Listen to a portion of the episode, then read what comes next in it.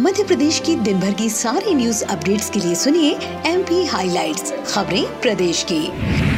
राज्यपाल श्री मंगू भाई पटेल ने सशस्त्र सेना झंडा दिवस की सफलता के लिए शुभकामनाएँ प्रेषित की हैं। उन्होंने प्रदेशवासियों से अनुरोध किया है कि सशस्त्र सेना झंडा दिवस के अवसर पर देश की रक्षा के लिए अपने प्राण निछावर कर प्रदेश तथा देश को गौरवान्वित करने वाले शहीदों और सीमा पर कर्तव्य पर डटे सैनिकों के लिए कल्याण निधि में अधिक से अधिक राशि का अंशदान कर उनके प्रति आदर और एकता का प्रदर्शन करें मुख्यमंत्री श्री शिवराज सिंह चौहान को सशस्त्र सेना झंडा दिवस पर संचालक सैनिक कल्याण संचालनालय ब्रिगेडियर अरुण सहगल ने दिवस का प्रतीक ध्वज लगाया। मुख्यमंत्री श्री चौहान ने अपनी ओर से सहयोग राशि प्रदान की। मुख्यमंत्री श्री चौहान को प्रतीक चिन्ह भी भेंट किया गया। संयुक्त संचालक सैनिक कल्याण कमांडर उदय सिंह तथा सहायक संचालक कर्नल संजय प्रधान भी उपस्थित रहे।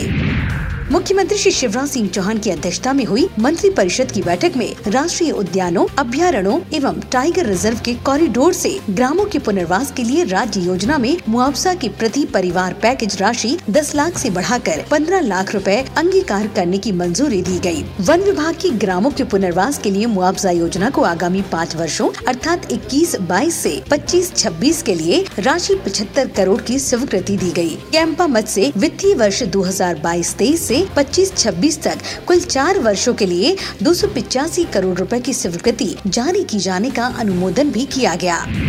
मंत्री परिषद ने ग्वालियर व्यापार मेला, ग्वालियर का आयोजन सुचारू संचालित करने के दृष्टिगत सूक्ष्म लघु एवं मध्यम उद्यम विभाग द्वारा प्रशासित अधिनियम, ग्वालियर व्यापार मेला प्राधिकरण अधिनियम में शब्द, वाणिज्य एवं उद्योग विभाग के स्थान पर शब्द, सूक्ष्म लघु एवं मध्यम उद्यम विभाग प्रतिस्थापित करने के लिए ग्वालियर व्यापार मेला प्राधिकरण विधेयक 2021 का अनुमोदन किया। इस विधेयक को विधानसभा में प्रस्तुत कर पारित कराने की सभी कार्रवाई करने के लिए सूक्ष्म लघु और मध्यम उद्यम विभाग को अधिकृत किया गया है।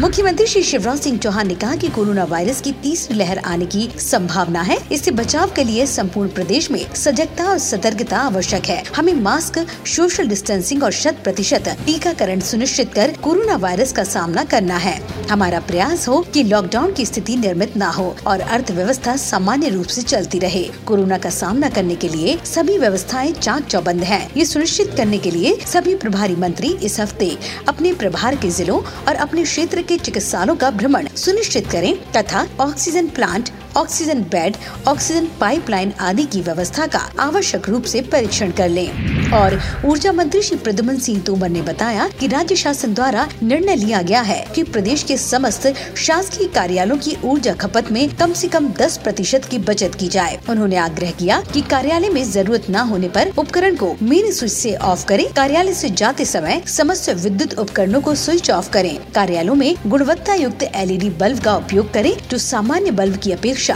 विद्युत की बचत करते हैं, एवं अधिक समय तक खराब भी नहीं होते।